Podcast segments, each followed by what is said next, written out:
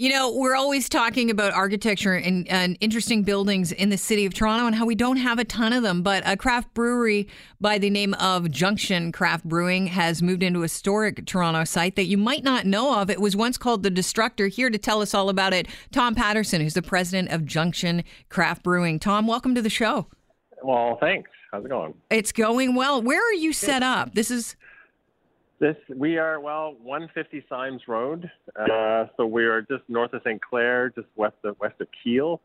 We're a little bit hidden, kind of behind where the old stockyards used to be. There's still sort of remnants of lots of that.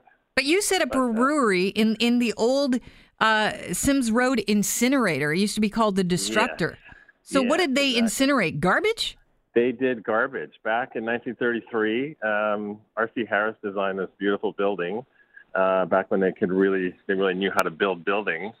And they thought it was a good idea, I guess, back then to burn garbage, which they found out several years later that was kind of not a great idea. But it ran for several years until it became a transfer station a bunch of years later where they still moved garbage around. And then it's basically sat vacant for about the last 20 years. And then this caught your eye, and you thought, oh my gosh, that's going to be a great brewery. For sure. Well, I mean, you know, not only a shortage of beautiful historic buildings, but buildings in general that have, you know, 24-foot ceilings, because we need that to get our tanks in. But it was just an added bonus that it was this beautiful old structure that was completely covered in graffiti. A lot of people didn't even realize what was kind of hiding underneath it until we sandblasted it and kind of revealed it. Well, that's a labor of love. This building is quite large. It is a gorgeous building. You got a bar in there now. It's open till 2 a.m. every day of the week, and you're using it as a huge event space for rent as well? Yeah, we're kind of doing a soft launch right now. We're not. We're still taking care of a few things, but okay. In the ultimate scope of things, we're going to be going 7 days a week. Our store is going to be open 7 days a week for sure.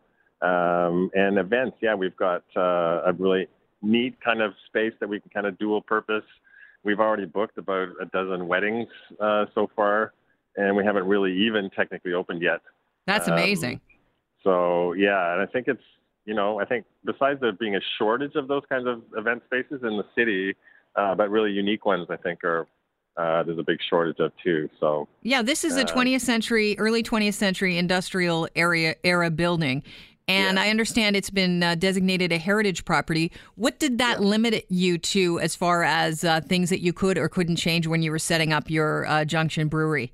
Well, I mean, nothing really. I mean, basically the parts of the building, the front facade that has the original placard on it. And there's beautiful building windows on the second floor had to be, you know, preserved. Mm-hmm. But other than that, which, I mean, we wanted to preserve those anyway because they're the most beautiful part of. There's actually another building on site too that is built at the same time. It was a garage. So other than that, I mean, the historical board has been great working with us, and you know the fact that we had to put in, you know, extra bike racks, which is what we wanted to do everywhere because we encourage people to ride their bikes here. Is it a challenge to get there otherwise? Not really, no. I mean, there's transit like all around us from a streetcar loop at St. Clair, buses. There's a new LRT opening really close by.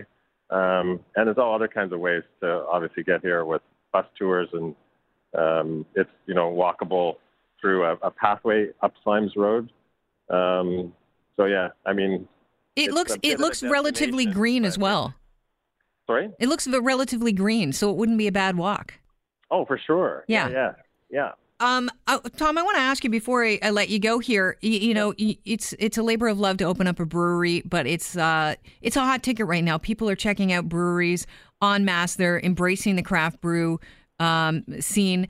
You have bigger hopes for this area. You want to see a brewery district created, correct?